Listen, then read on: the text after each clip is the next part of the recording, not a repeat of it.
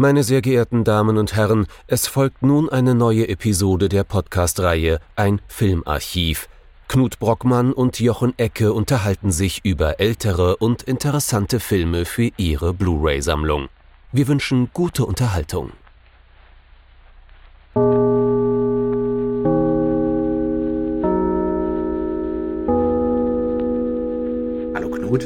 Hallo Jochen und hallo liebe Zuhörerinnen und Zuhörer zu einer neuen Folge von unserem Filmarchiv. Jochen, da gibt's doch ein paar Regisseure, die haben wir bisher irgendwie gar nicht so richtig im Programm gehabt, ne? Hätten, hätten wir aber gehabt haben müssen, getun. Ja, da gibt's auch so Regisseure, die, glaube ich, so fürs amerikanische Kino so recht wichtig sind. So ein bisschen prägend waren, nie nur fürs amerikanische Kino, ne? Äh, fällt dir da einer ein? Äh, John Ford zum Beispiel. John Ford, ja. Ja, den wollte Der, ich ja der nicht auch machen. diese Autos gebaut hat. Genau, ja, genau. Nee, der andere, also der, der, der, der, der irischstämmige, der äh, irgendwie mit diesem John Wayne gearbeitet hat, weswegen ich so äh, immer wieder meine Sorgen und Probleme hatte, weil das ja einen gewissen Blick auf das amerikanische Western-Kino geprägt hat, der unsere Western-Folgen halt auch rabiat immer einbrechen lässt, äh, von dem, wie häufig er gehört wird. ähm, ja, aber John Ford, also Also, lange Rede, kurzer Sinn, wir reden heute über John Ford, endlich mal. Und das ist wichtig, denn ähm, John Ford, ähm, den haben wir, glaube ich, schon gefühlt hundertmal erwähnt, weil er andauernd irgendwo irgendwie sehr, sehr wichtig ist fürs Kino. Aber wir hatten noch nie einen Film von ihm drin. Was haben wir uns denn jetzt angeschaut? Es soll heute gehen um Faustrecht der Prärie. Ausnahmsweise mal ein deutscher Titel, der zwar nichts, aber auch gar nichts mit dem englischen Titel zu tun hat, aber irgendwie Relevanz hat für den Film. Äh, Und der englische Originaltitel lautet My Darling Clementine. Und es geht um das Jahr, es geht um das Jahr 1946. Da ist gerade ein gewisser Zweiter Weltkrieg vorbei und ich glaube, das hat Relevanz auch dafür, wie man den Film rezipiert.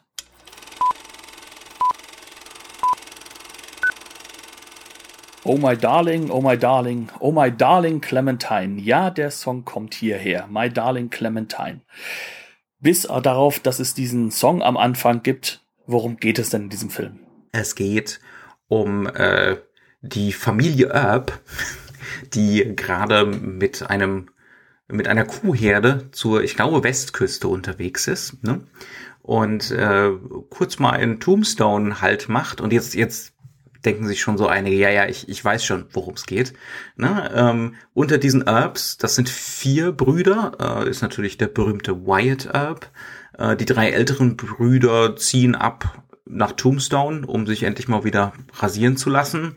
Und als sie zurückkommen, ist der jüngste Bruder tot und die Herde ist weg. Und äh, dann muss natürlich Rache sein. Aber um das einigermaßen legal zu machen mit der Rache, wir sind ja schon in den 80er Jahren des 19. Jahrhunderts, das heißt also, das mit der Gesetzlosigkeit ist mittlerweile so ein bisschen schwierig. wir, wir sind nahe dran an einem tatsächlich äh, zivilisatorischen oder zivilisierten Zustand. Ähm, lässt sich Wyatt Earp einfach zum Marshal der Stadt machen und äh, seine ganzen Brüder werden eben seine Deputies und er ist dann zumindest nominell auf der Suche nach dem Täter. Ganz konkret ist es allerdings so, dass sich binnen kürzester Zeit dieser Racheplot verliert. Und wir sind dann eigentlich mit den Erbs eine gute Stunde lang einfach in Tombstone, wo Wyatt Earp zum Beispiel ein beinahe freundschaftliches Verhältnis zu einem gewissen äh, Doc Holliday aufbaut, gespielt von Victor Mature. Wyatt Earp wird natürlich gespielt von Henry Fonda, habe ich völlig vergessen. Bis dann der Racheplot natürlich auch historisch bedingt am Ende wieder aufkommen muss. Es kommt, wie es kommen muss, äh, zu einem großen Shootout äh, im OK Corral. Und äh, da jeder Amerikaner den Mythos kennt und unser eigener Podcast-Mythos ist, dass es hier immer Spoiler hagelt, können wir schon im Voraus sagen, das ist eine Tragödie, denn die Bösen sterben natürlich alle, aber es stirbt auch Doc Holliday.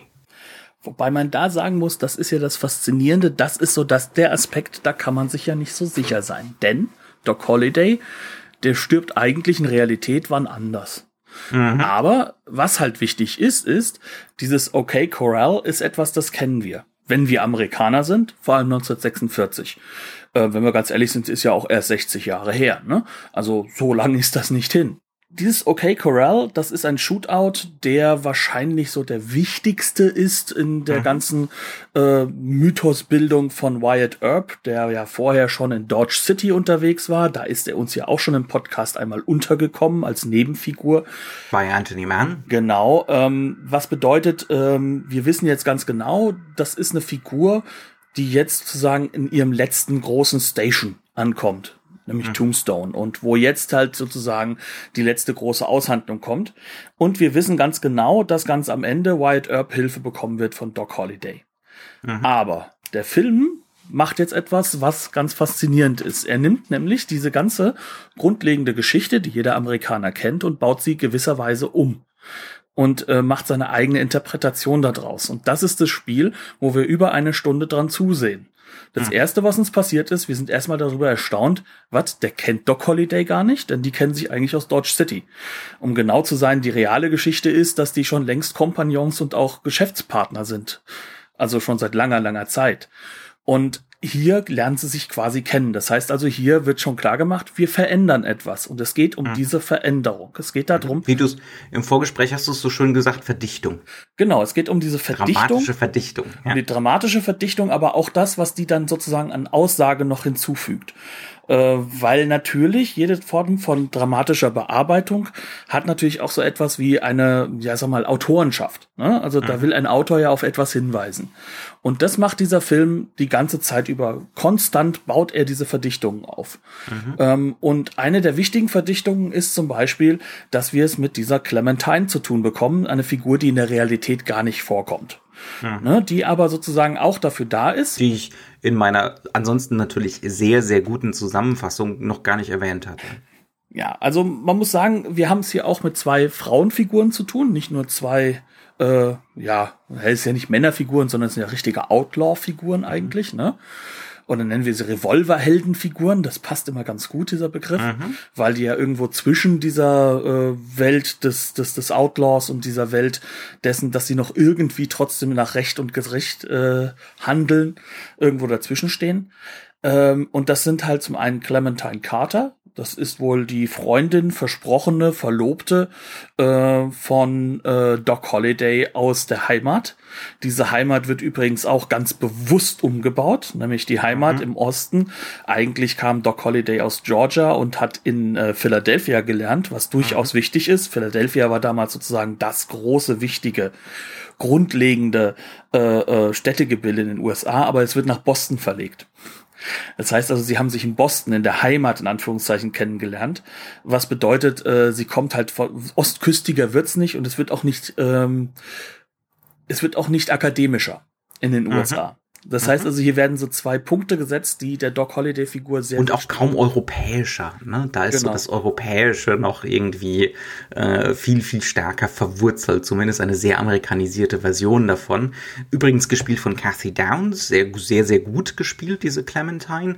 Die reist Doc Holiday nach, kommt dann da eben auch in Tombstone an und wenn es nach Doc gehen würde, sollte sie natürlich sofort wieder abreisen weil er äh, definitiv nicht erinnert werden möchte an sein früheres bourgeoises Leben.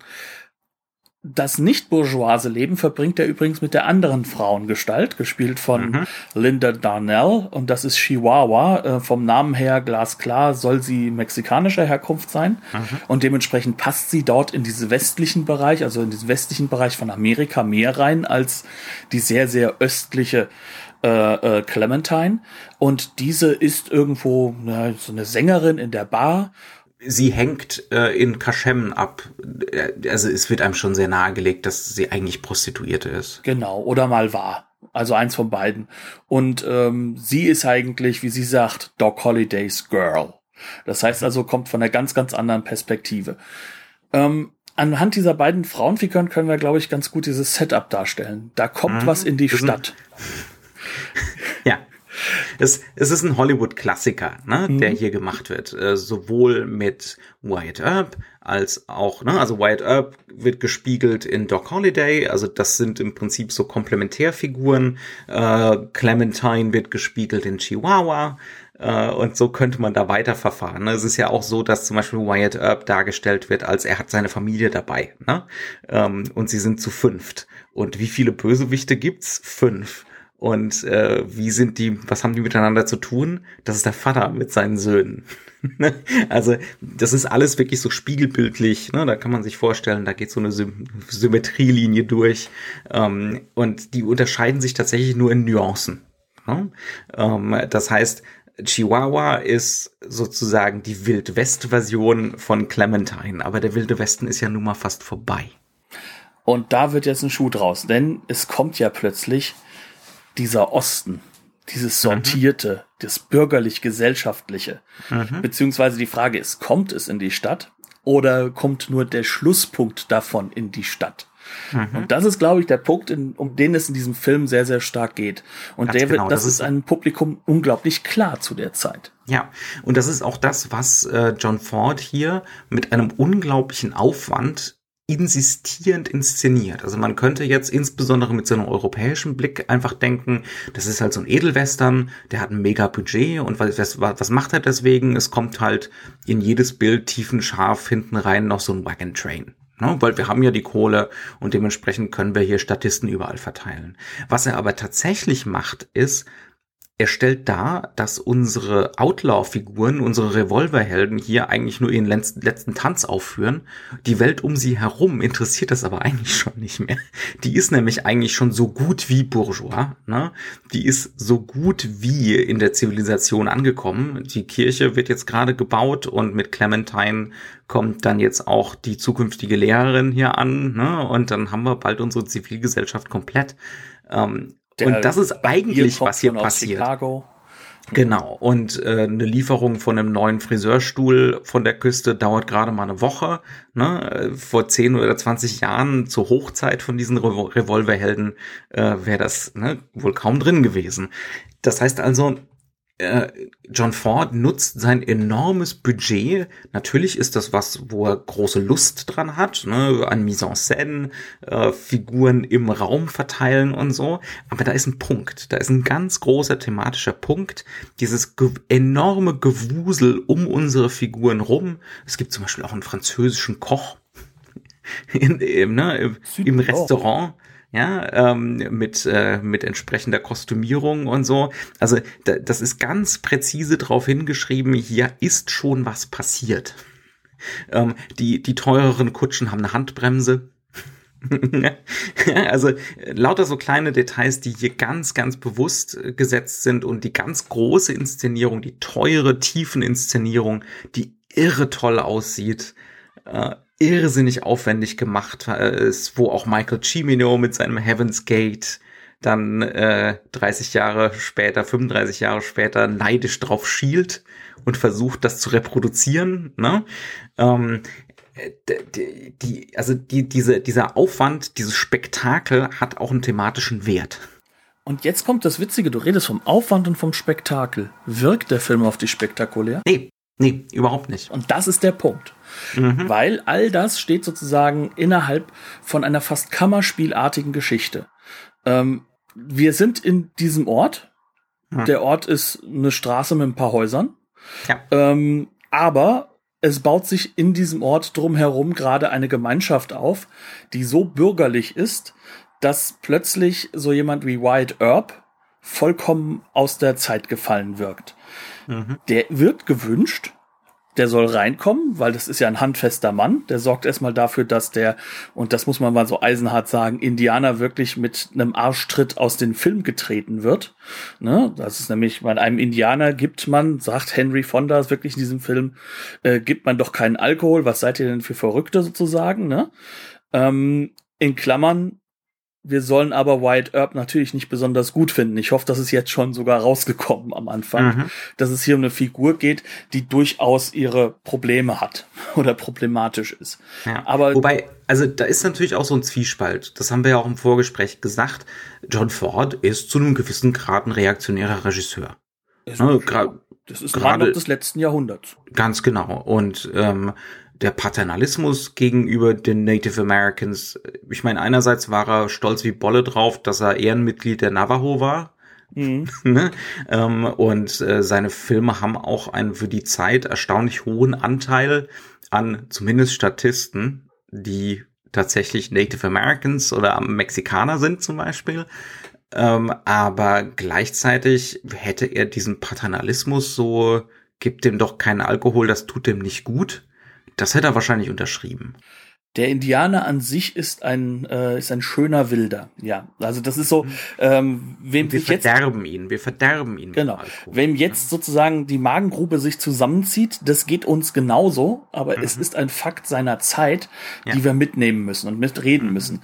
Das Interessante ist aber, dass er ja ähm, und er hat ja durchaus, also er ist ja der Erfinder, sag ich mal, des des äh, äh, dunkelhäutigen äh, ähm, ähm, mit äh, äh, Revolverhelden zum Beispiel. Ne? Also er ist ja der Erste, der sozusagen das auch äh, mit äh, African Americans besetzt hat, solche Rollen. Mhm.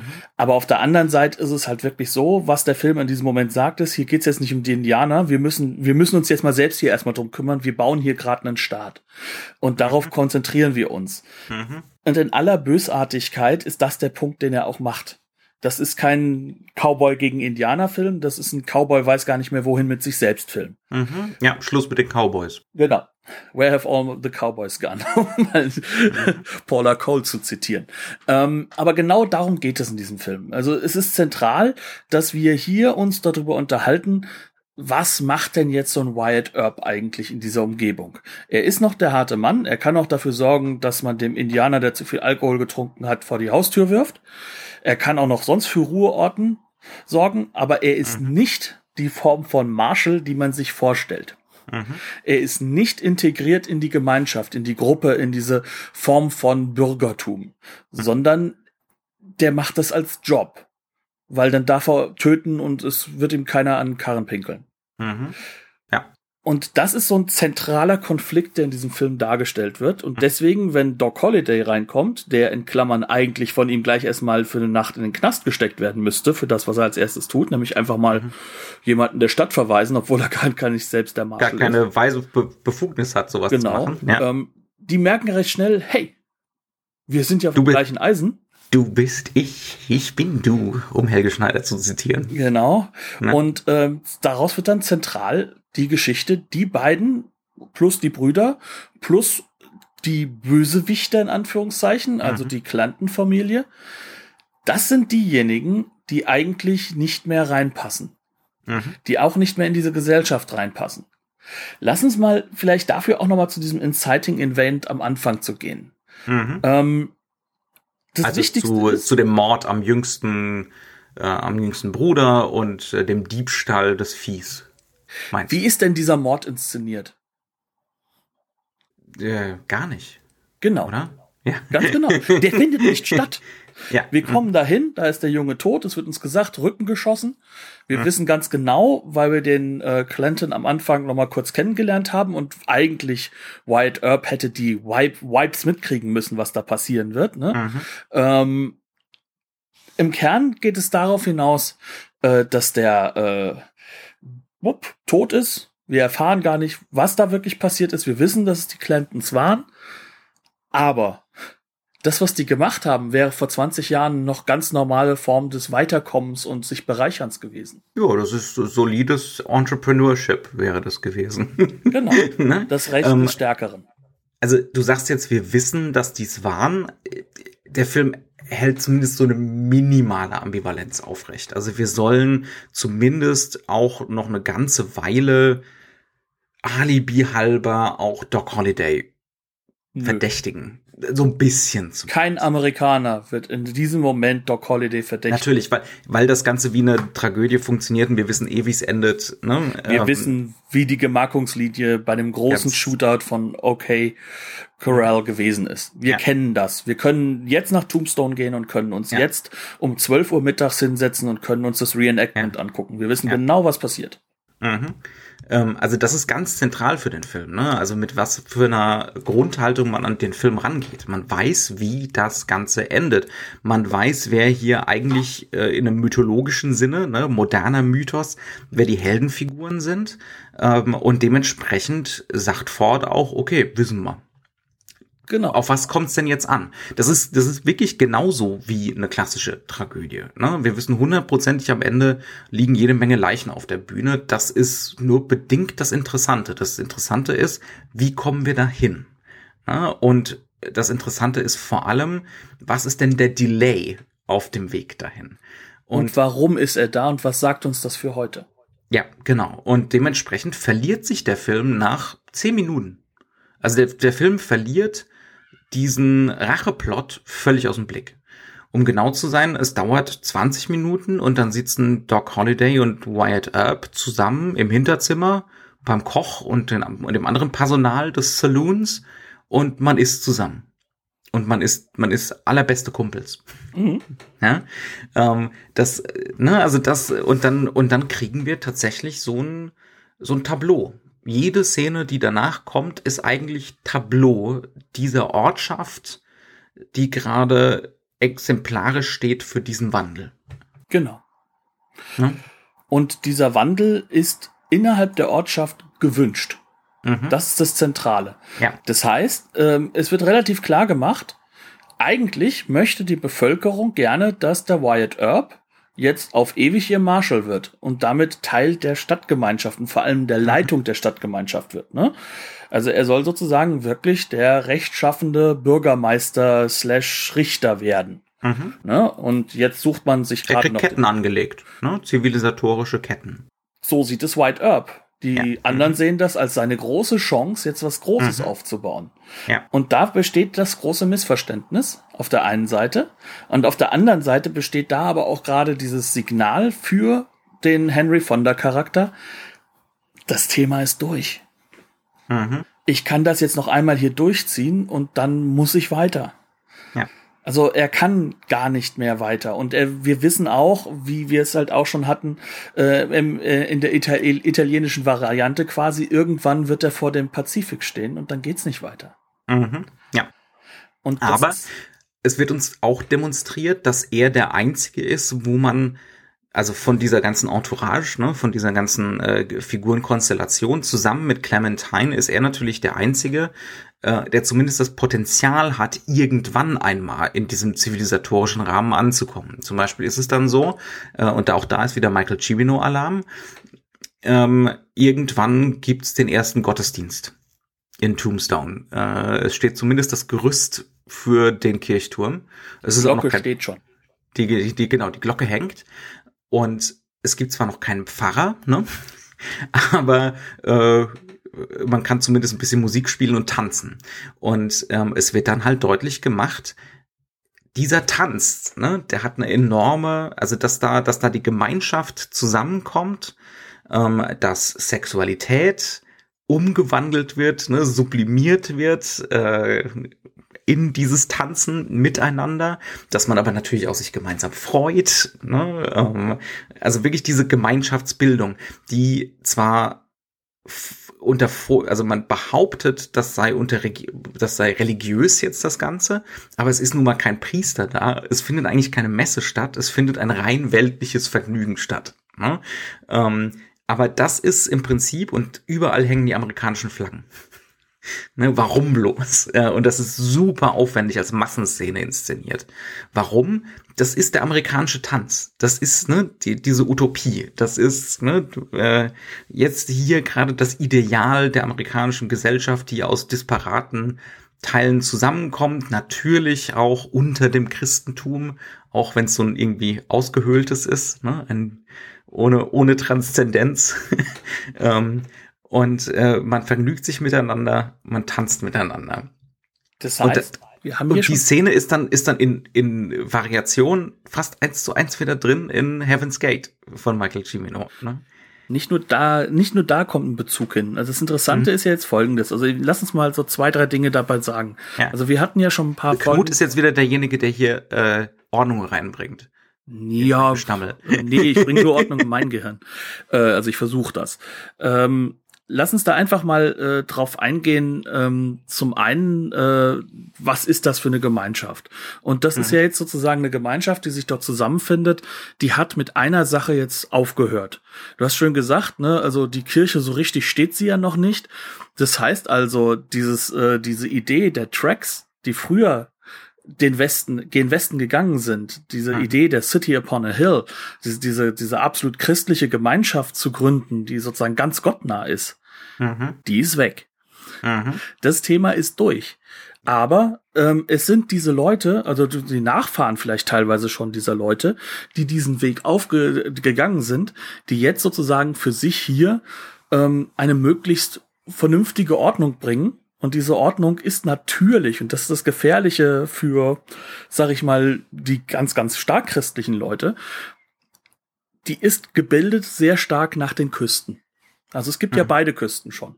Und die Ostküste schlägt ja hier sozusagen mit Clementine ein. Ne? Mhm. Äh, und äh, der Film heißt My Darling Clementine. Das ist nicht nur bezogen auf die Hauptcharaktere. Nee, nee. Äh, also der, der absolut, ne, der englische Titel will uns deutlich machen, es geht um diesen, ne, also diese Vollendung der Zivilisierung.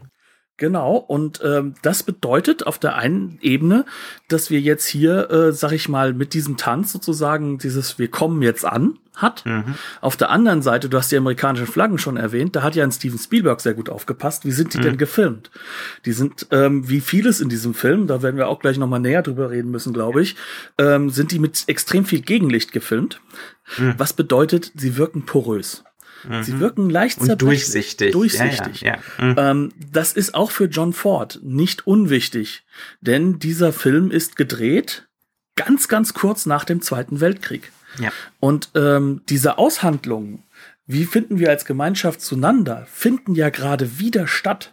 Weil jetzt kommen ja gerade die alle vom Krieg gezeichneten mhm. Herren wieder zurück in die Gesellschaft, die eine Zeit lang ja jetzt anders sich entwickelt hat. Und sie ja. kommen in eine Gesellschaft, die sie nicht so kennen. Diese fünf Jahre haben ja mega viel Unterschied gemacht. Mhm. Oder teilweise nur vier oder drei Jahre. Ja.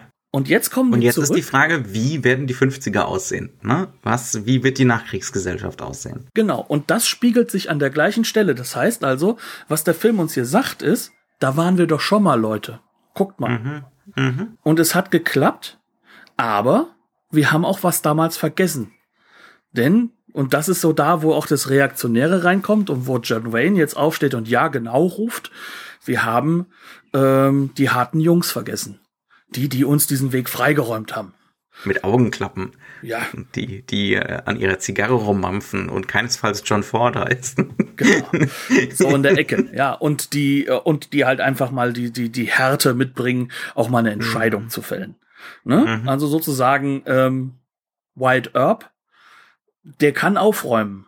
Und das ist wichtiger, hm. Vielleicht muss man damit sogar leben können, als dass er halt gleichzeitig halt einfach Doc Holiday alles durchgehen lässt mhm. und im Endeffekt nicht Recht spricht, sondern sein Gesetz weiter entspricht. Mhm. Das heißt also, der Film macht sich's ich meine, das ist jetzt die reaktionäre Lesart, ne? aber man könnte auch andererseits sagen, der Film macht sich's nicht leicht. Absolut. Denn nach, nach äh, Standard Hollywood-Strickmuster könnte er Folgendes tun. Doc Holliday muss sterben. Der ist der böse Revolverheld. Wyatt Earp darf leben, weil er sich der Zivilisation anschließt. Ne? Man könnte dann einfach erzählen, er bleibt Marshall und er bleibt zu Hause. Äh, Chihuahua muss sterben, weil sie die sexuell promiske äh, gesetzlose Frau ist. Ne? Clementine darf leben, weil Sexualität für sie wahrscheinlich nur Reproduktion ist und ansonsten ist sie in der Schule. In der ne? Schule und, und, und, unterrichtet die Kinder. Ne? Also ne? ganz genau. Um mal genau zu sein, sie ist das, was sich eigentlich momentan der Midwesten mehr erhoffen würde mhm. von der also Ostküste. Also, so hätte dieser Film aussehen können. Und zum gewissen Grad macht der Film das ja auch.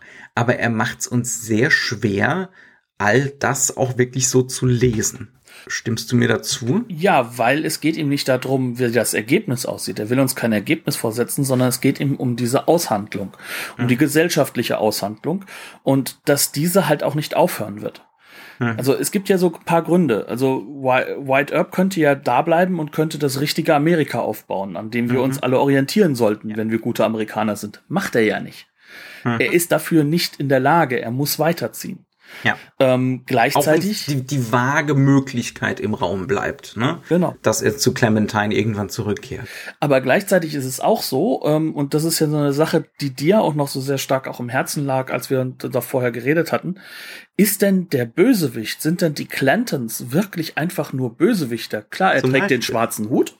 Ne? Mhm. Und White Earp natürlich trägt er den hellen Hut. Ne? Wir sind noch in dieser Phase. Aber nicht ganz weiß. Nicht ganz weiß. nicht ganz weiß, aber ähm, Clanton ist der Mann wirklich ein reiner Bösewicht oder handelt er nicht so wie vor 10, 20 Jahren und versteht auch gerade gar nicht, was da passiert? Mhm. Und ist er nicht irgendwo auf der einen Seite der negative Patriarch, der seine Jungs vollkommen schlecht behandelt hat und im wahrsten Sinne des Wortes mit der Peitsche in Spur gebracht hat, dass sie zu, Mhm. dass sie halt zu Killern werden? Und ist er auf der anderen Seite aber nicht doch jemand, der vollkommen geschockt ist, wenn sein eigener Sohn stirbt? Mhm. Trotzdem. Ja. Ja. Ist da Übrigens fantastisch, das ist? Walter, das ist Walter Brandon, ne? Genau. Ähm, fantastisch gespielt. Walter Brandon ist ja einer von den Ensemble-Darstellern äh, bei Ford. Ford hatte so seine Standard-Charakterdarsteller für die ganzen Nebenrollen. Ich glaube, Ähm, der Billy Clanton, der John Island, der kommt da auch mehrfach vor bei ihm. Oder? Ja, ja, ähm, ja, ja, abs- absolut, ganz Ja. genau. Also fantastisch gespielt. Die, die haben nicht viel Dialog oder sowas, aber das ist so auf den Punkt. Du kannst die nicht einfach annehmen als reine Bösewichter. Ne? Also genau so wie du sagst. Ne? Also da, da, die, die werden mit so ein paar pointierten Dialogzeilen auf den Punkt gebracht, nämlich zum Beispiel, wenn es dann heißt, you, you, you draw a gun, you kill a man. ja, ähm, und das ist eine Logik, die wahrscheinlich, genau wie du sagst, vor 10, 15 Jahren zwingend war. Ne? Und- Die im Endeffekt ja auch die Logik von einem White Earp ist. Mhm. Wenn wir ganz ehrlich sind, ist das seine Ja. Logik. Das, ja, natürlich, ja. Also den einzigen, Absolut. den er nicht umbringen kann, ist im Endeffekt äh, äh, ist es Doc Holiday. Da Hm. schießt er, um aus der, um die Waffe aus der Hand zu schießen. Da macht er den Lucky Luke. Da Aber fällt mir, nur da, ja, da fällt mir gerade ein, zum Beispiel, ähm, die Clantons bringen ja die Leute immer um, indem sie ihnen in den Rücken schießen. Ne? Genau. Das, das klassische Bösewichtsmotiv. Aber wie kriegt denn Wyatt Earp am Anfang den Native American, der verrückt spielt, aus dem Saloon raus? Haut Indem er sich vor- Rücken. indem er sich von hinten anschleicht. Ne? Also das ist wirklich nur so, und ich glaube, das sind bewusst gesetzte Dinger, ne? ähm, wo, wo einfach diese Figuren ganz nah aneinander gerückt werden, wo es wirklich der Unterschied, das sind Nuancen Mhm. und die machen es uns in der Summe als Gesamtmuster sehr, sehr schwer, das einfach nur reaktionär zu lesen. Genauso wie die Chihuahua-Geschichte, die natürlich zentral ist für den ganzen Film. Wollen wir da jetzt mal ein bisschen drüber reden? Können wir noch gerne machen. Ja. Ähm, also die, diese Chihuahua-Figur äh, beansprucht natürlich Doc Holliday für sich. Das heißt, also Doc Holliday steht in so einem Widerstreit ne, zwischen, äh, zwischen diesen beiden Frauen, die beide ihn für sich beanspruchen. Die eine steht für die Zivilisation, die andere für den Wilden Westen. Fertig. Ähm, und jetzt könnte man einfach davon ausgehen, wir sollen diese Chihuahua ablehnen. Ne? Das wäre die reaktionäre Version von so einem Film. Ähm, wir sollen die Reinheit von, äh, von Clementine, ähm, der Verruchtheit von Chihuahua vorziehen. Aber der Film macht alles Menschenmögliche. Dich hat's ein bisschen genervt. Ne? Aber er macht alles Menschenmögliche, um eigentlich Chihuahua viel differenzierter zu charakterisieren als Clementine. Ich finde Clementine, die, die, die Cassie Downs spielt das auch sehr präzise und sehr gut. Aber die ist langweilig. Sie ist zutiefst langweilig. Also die Figur ist halt einfach langweilig. Das, das ist aber auch verpflichtend. Also du Hm. kannst es gar nicht anders machen, weil Clementine steht für die Langweile. Und, Mhm. und ich sag mal, Bürgerlichkeit ist langweilig. Ja. Es ist nämlich eine sortierte Welt. Es ist eine Welt, äh, wo es eben nicht jeden Tag darum geht, überlebe ich. Mhm. Ähm, das hast du nämlich hinter dich gelassen. Dafür hast du die Arbeiterschaft, die für dich unten äh, für einen Hungerlohn agieren darf. Ne? Das Ja. ist dann die andere Geschichte. Stattdessen, was darf Chihuahua machen? Die darf auch jemandem mal so ein äh, so eine Kanne Milch einfach ins Gesicht knallen.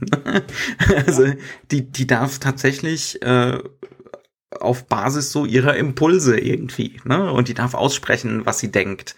Und die darf aussprechen, was sie will. Ähm, ne? Also die, die hat diese Freiheit tatsächlich. Und ähm, dementsprechend, und wir sind jetzt auch wieder im Spoilercast, umso schlimmer ist es, wenn sie dann natürlich trotzdem sterben muss. Ne? wenn sie auch hingeht und aufgrund ihrer Emotionalität, und das ist das, was mich ja so genervt hat daran, das mhm. sind ja beides sehr, sehr ähm, reduktionistische, ja, reaktionäre Frauenbilder, ne? Ja. also die da aufgebaut werden. Ähm, also nichts von wegen, also die Frauen, die jetzt gerade, sag ich mal, während des Kriegs die USA geleitet haben, die werden sich sagen, was, das soll ich sein? Ja, also die, die verstehen ich, ich das auch gar nicht mehr. Kein, es gibt keinen John Ford-Film mit richtig progressiven Frauenfiguren. Das definitiv nicht. Ne? Also, ja. ähm, äh, also der Punkt ist, äh, Clementine darf einen Frauenberuf ausüben, sollte aber eigentlich besser Heimchen am Herd werden. Also die darf dann auch später mal als Nurse auftreten, das ist der gelernte Beruf. Auch da gehört sie hin. Und äh, Chihuahua hat natürlich den verruchten Beruf gewählt, ne, auf mhm. der einen Seite.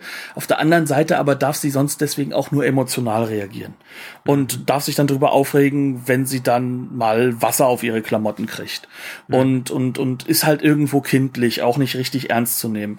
Und mhm. das ist auch der Grund, warum sie dann, wenn sie sauer ist auf Doc Holiday und White Earp, diese hintergeht und im Endeffekt dafür sorgt, dass White Earp überhaupt erst auf die Idee käme, dass Doc Holiday mhm ähm, vielleicht der Killer gewesen sein könnte. Mhm. Jetzt kommen wir an diesen Punkt, wo wir dann sagen können, das ist das, was halt wirklich nervig ist an dieser Figur. Und sie muss auch wahrscheinlich deswegen so ein bisschen da auch sterben, deswegen. Mhm. Aber, und das ist dann wiederum der andere Punkt, sie wird ja sozusagen angeschossen, noch nicht erschossen, aber mhm. quasi tödlich getroffen äh, von äh, einem der Clantons, also von Billy Clanton. Und dann kommen ja alle zusammen, wirklich mhm. alle. Und das ist ein wahnsinnig tolles Bild, ein tolles Setpiece, um Wieder sie so zu retten. tiefen Inszenierungen, ne? wo dann plötzlich aus dem Saloon der Operationssaal wird. Ne? Und natürlich ähm. ist es ähm. Doc Holiday, in Klammern, in Wirklichkeit war der Mann Zahnarzt, der dann plötzlich hier in diesem Film Internist scheinbar ist. Ähm, und der soll sie dann operieren und retten. Mhm. Ähm, und alle kommen so zusammen. Das heißt also auch äh, Clementine wird natürlich als Nurse helfen. Äh, die komplette Stadt versucht, das Licht sozusagen zu halten. Äh, die alte äh, Matrone äh, sagt, das Mädchen wird bei mir wieder zu, zu gesund gepflegt werden. Mhm wir gehen aus dieser Szene raus und denken uns, ah ja, alle haben sie jetzt gerettet, das ist ja auch wieder Haken so eine Trope. Dran. Haken dran. Ja. Haken mhm. dran. Und natürlich, ähm, für die Figur von Doc Holliday muss es natürlich klar sein, ohne dass wir es sehen, ohne dass es melodramatisiert wird, melodramatisiert wurde die Rettung, dass sie doch mhm. gestorben ist. Ja. Also im Endeffekt für Doc Holliday die, die Aussage, nee, von mir, von meinem alten Ich ist nicht mehr genug übrig. Und das ist der Punkt, wo der Film unfassbar existenziell wird. Ähm, und zwar mit existenziell meine ich wirklich in so einem existenzialistischen Sinne. Also so die letzten 10, 20 Minuten von diesem Ding, ja eher so die letzten 10. Ne? Ähm, äh, da wird plötzlich sowas völlig hoffnungsloses, leeres, ne, vielsches ähm, voll auf die Zwölf gedreht. Also auch diese Nachricht, dass Chihuahua doch gestorben ist, die wird mit einer Beiläufigkeit da reingegeben. Ne? Ähm, und und da finde das finde ich super interessant, weil John Ford hier dann praktisch so Darstellungsformen aufeinander knallen lässt. Und deswegen tut das so weh, ähm, weil er einerseits das Melodram voll ausspielt und uns dann plötzlich das Melodram komplett nimmt dann ist es plötzlich weg. Und für die letzten zehn Minuten gibt es kein Melodram mehr. Ab dann gibt's wirklich nur die schlimme, schlimme Leiblichkeit und den Tod. Und das ist ja so eine Sache, ähm, die ja durchaus uns trifft, obwohl der Film uns das von Anfang an klar macht. Ja. Wie gesagt, die Leseanleitung ist, wir sehen nicht den Tod vom jüngsten Bruder mhm. am Anfang sondern er ist tot. Es wird uns genau das nicht gegeben. Das Spektakel wird verhindert. Mhm. Diese letzte Sequenz, die ist, wenn du genau hinguckst, spektakulär gut gedreht. Die ist Aber unfassbar. Der ganze Film ist ein ganz großer Kamerafilm. Also wer, wer klassisches Hollywood auf dem Höhepunkt sehen möchte. Ne? Also wirklich so das Maximum, was drin ist. Das ist hier so ein Film, definitiv. Genau, aber der Faktor, der halt wichtig ist, ist halt, wir warten ja trotzdem auf das Spektakel am Ende. Wir mhm. warten auf den großen Shootout. Der wurde uns mhm. ja versprochen. Er wird mhm. uns ja weggenommen. Und dann macht der Film etwas, wo Sergio Leone gerade sein Notizbuch schnappt, als noch mhm. junger Mann, und jetzt mitschreibt und sagt sich, ach, keine Musik. Dehnung von Zeit. Mhm. Der Schuss ist nur ganz kurz da. Wir, wir machen das so trocken wie möglich und dadurch explodiert das kurzfristig, aber mhm. wir lösen nicht das ein, was vorher da gewesen ist, mhm. sondern das, das ist dann die andere Methode, ne? Also mhm. sozusagen, er hat dann ja diese beiden Methoden immer wieder aufeinander knallen lassen ja. und später ist der Gelone. Also wir, wir kriegen dann im Prinzip eine ganz lang gedehnte Sequenz, wo unsere Protagonisten von einem Ende der Stadt zum anderen Ende gehen. Da ist nämlich dieser OK Corral, ne? Ähm, und äh, wir kriegen dann halt fast die kompletten Gänge. ja? Und das nicht zelebriert, sondern es sind einfach die Gänge. Ne? Ähm, und das wird dann irgendwann, es wird unerträglich. Es wird wirklich unerträglich. Und das entlädt sich in einer Gewalttätigkeit, wo du wirklich, da, da sind keine Konventionen mehr da. Also normalerweise hast du ja im klassischen Hollywood Konventionen dafür, wie gestorben wird. Zum Beispiel. Ne? Wer wann Man das erste Mal schießt. Ne? Also genau. Also in Klammern, Han Solo hat als erster geschossen, ist ein ganz, ganz wichtiger Punkt für mhm. Star Wars, deswegen, weil der mit einer Konvention des Westerns bricht. Mhm. Ähm, hier, also man, da, normalerweise wird im klassischen Western, da fällt man halt einfach um. Äh, man wird getroffen und fällt halt einfach um. Und hier zum Beispiel der Tod von Doc Holiday, das ist ein ganz elendes Zusammensacken über so ein Brett. ja, wo, wo sein, seine, seine Leiche dann da so ganz fies morbide dann da irgendwie für einen kurzen Moment so hängt einfach, ja. Ähm, das ist kein Heldentod also das wäre, wir sind im klassischen Hollywood noch, ne? Ähm, was das, also ich kann mir, das ist ja heute noch schockierend, so zu sehen, ne? Äh, ich glaube auch zum Beispiel Michael Mann guckt hier ganz doll zu oh, in diesem Moment, ne? um, um, noch ein anderes Beispiel zu gehen. Ne? Ähm, das heißt also, natürlich wird alles erfüllt und natürlich ist das ganze Spektakel aber es ist ein anderes Spektakel. Es ist ein Spektakel, das halt so in die Magengrube geht ne, das dich fertig machen soll, dass, ähm, dass dir exakt das entzieht, was du eigentlich erwartet hattest, nämlich Mythos und Helden. Ne? Ähm, also genauso wie bei diesem Tod von Chihuahua, ähm, wo dir ich, ich glaube, den Gedanken haben wir nicht so ganz zu Ende gebracht, ähm, warum das hier eben nicht komplett dieses reaktionäre Ding ist, von wegen, die libidinöse Frau muss halt sterben.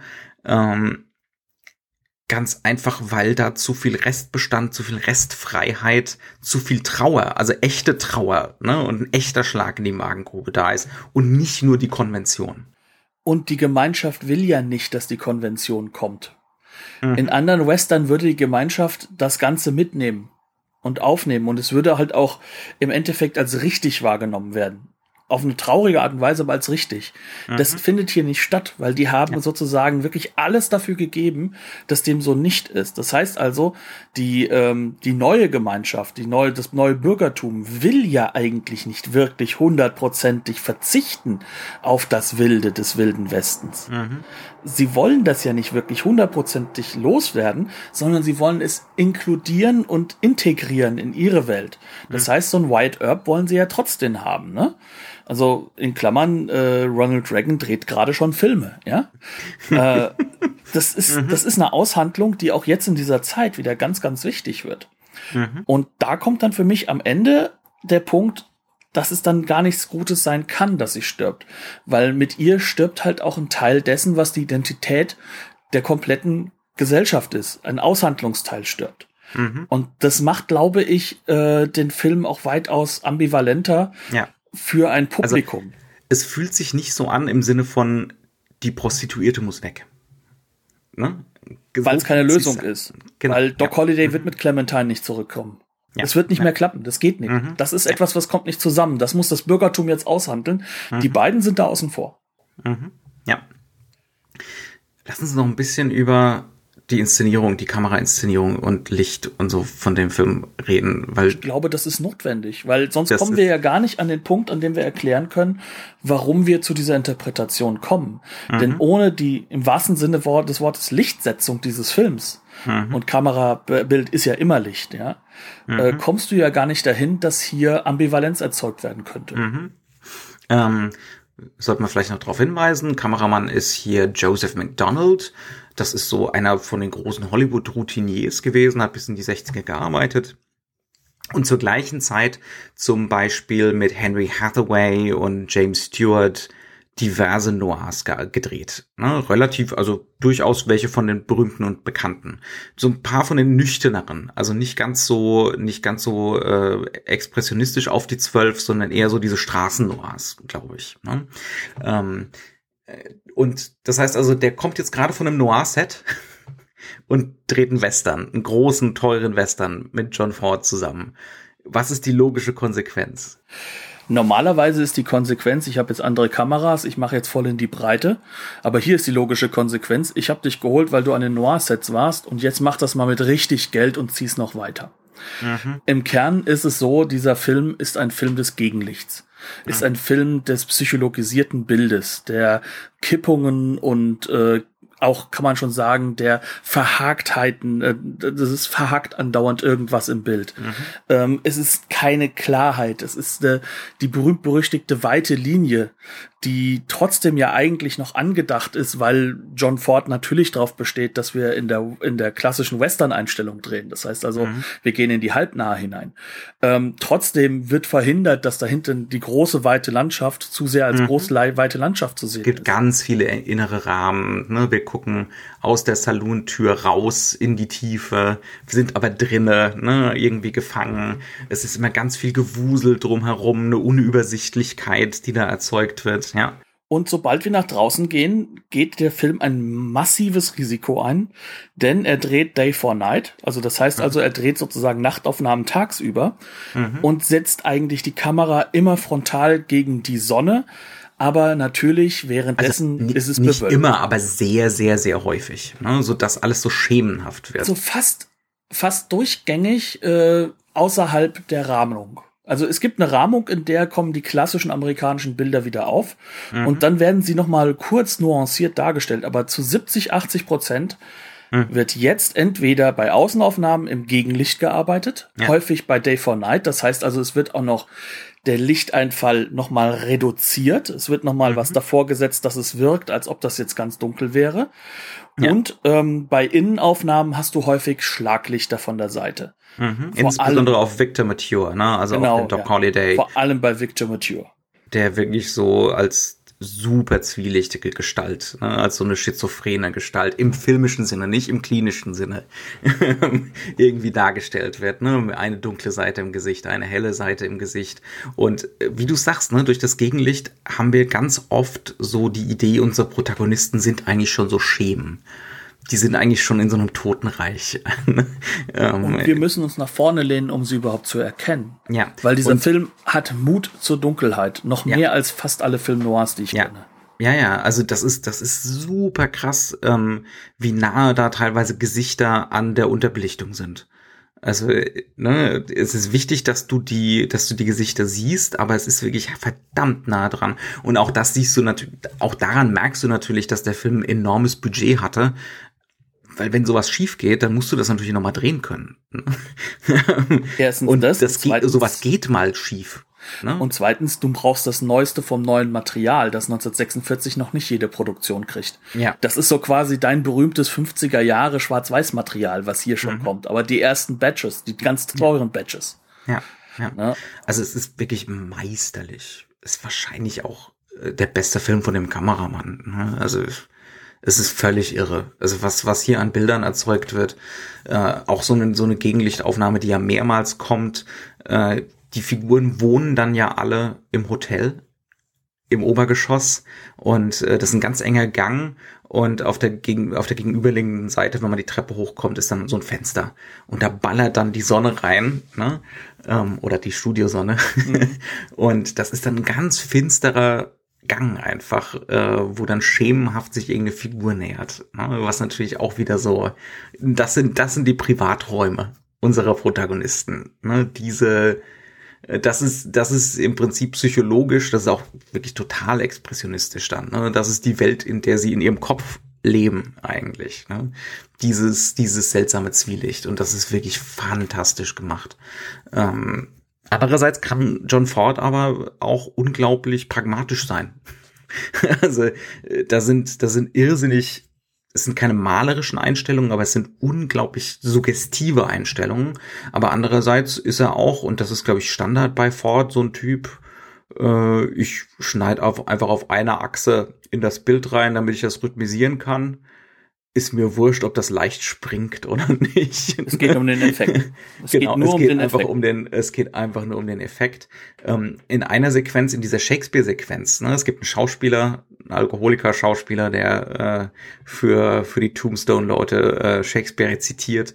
Ähm, und da steht der besoffen im Saloon auf dem Tisch und rezitiert Hamlet. Äh, und Victor Mature kann mitsprechen. Auch das wieder so ein. Kann äh, sogar weitersprechen. Also im Endeffekt. Als der äh, Schauspieler selbst, ja. Ja, und der Schauspieler sagt, mir kommt das jetzt hier nicht so in einem, äh, ich kann das nicht, ich kann das nicht rezitieren innerhalb ja. eines Saloons. Ja. Und genau das kann Victor Mature in dieser Stelle, mhm. das kann Doc Holliday. Und er empfindet natürlich diesen, es ist das Klischee, es ist der To Be or Not To Be Dialog, ne? Den empfindet er natürlich noch tiefer als der auch schon thanatöse Schauspieler. Der ist ja auch schon auf dem Weg in ein frühes Grab, ne? Aber Victor Mature natürlich noch viel mehr. Ähm, und in dem Moment gibt's dann einen Matchcut. Da gibt's mhm. zwei Close-Ups von äh, Doc Holliday, also eins von, von Doc Holliday und eins von, äh, von Wyatt Earp. Und das ist dasselbe Close-Up. Ne? Und das springt, das Bild springt und du bist für einen Moment desorientiert. Aber in dem Moment ist es natürlich nicht die Wurstigkeit von John Ford, sondern das hat was Suggestives. Genau, ne? das, das, ist, ist ein und dieselbe. Das ist ein und dieselbe Figur. Ähm, also der Film ist unglaublich kontrolliert in jeder Geste, in jeder Kleinigkeit generalstabsmäßig durchgearbeitet. Und er ist vom Publikum her gedacht. Das ist halt mhm. auch die Sache. Er weiß ganz genau, wo kann ich das Publikum, äh, sag ich mal, in Grenzen bringen mit dem, wie sie es sehen. Also durchaus ist es so, es gibt Sequenzen wie zum Beispiel diese Tanzsequenz, ja. wo dieses Durcheinander durchaus einfach zu dekodieren ist. Ja. Aber es gibt auch Szenen, wo diese Dekodierung dir als Zuschauer schwer gemacht wird. Ja. Und ähm, zum Beispiel, was du jetzt gesagt hast, zum Beispiel diese, diese Szene, wo du da jetzt auch dieses Gegenüberstehen hast von Doc Holliday und diesem äh, Schauspieler, mhm. der weiß ja, dass das Publikum die Mythenfigur Doc Holliday kennt.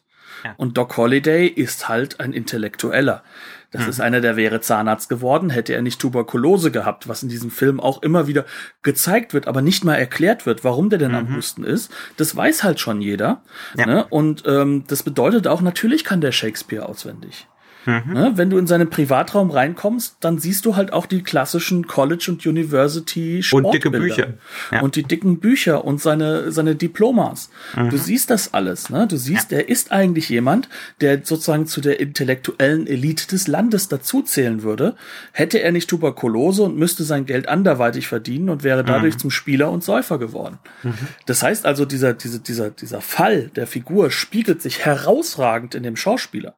Ja. Und ähm, da brauchst du nur diese eine, zwei Minuten dafür, um das klarzustellen. Publikum, ich weiß, dass ihr das wisst, behaltet das mal im Hinterkopf. Ja. Und nun schaut mal, wie steht denn Doc Holiday zu White Earp? Und deswegen schneidet er jetzt so. Das heißt deswegen also, kann er das. John Ford, der Zeit seines Lebens von sich behauptet hat, ich bin kein Künstler, ne? Ich mache jetzt Zirkusattraktionen sozusagen. Aber die Oscar nehme ich trotzdem an nimmt, nimmt sein Publikum mehr für voll als die allermeisten Regisseure heutzutage ne? und traut dem Publikum mehr zu. Ne? Genau.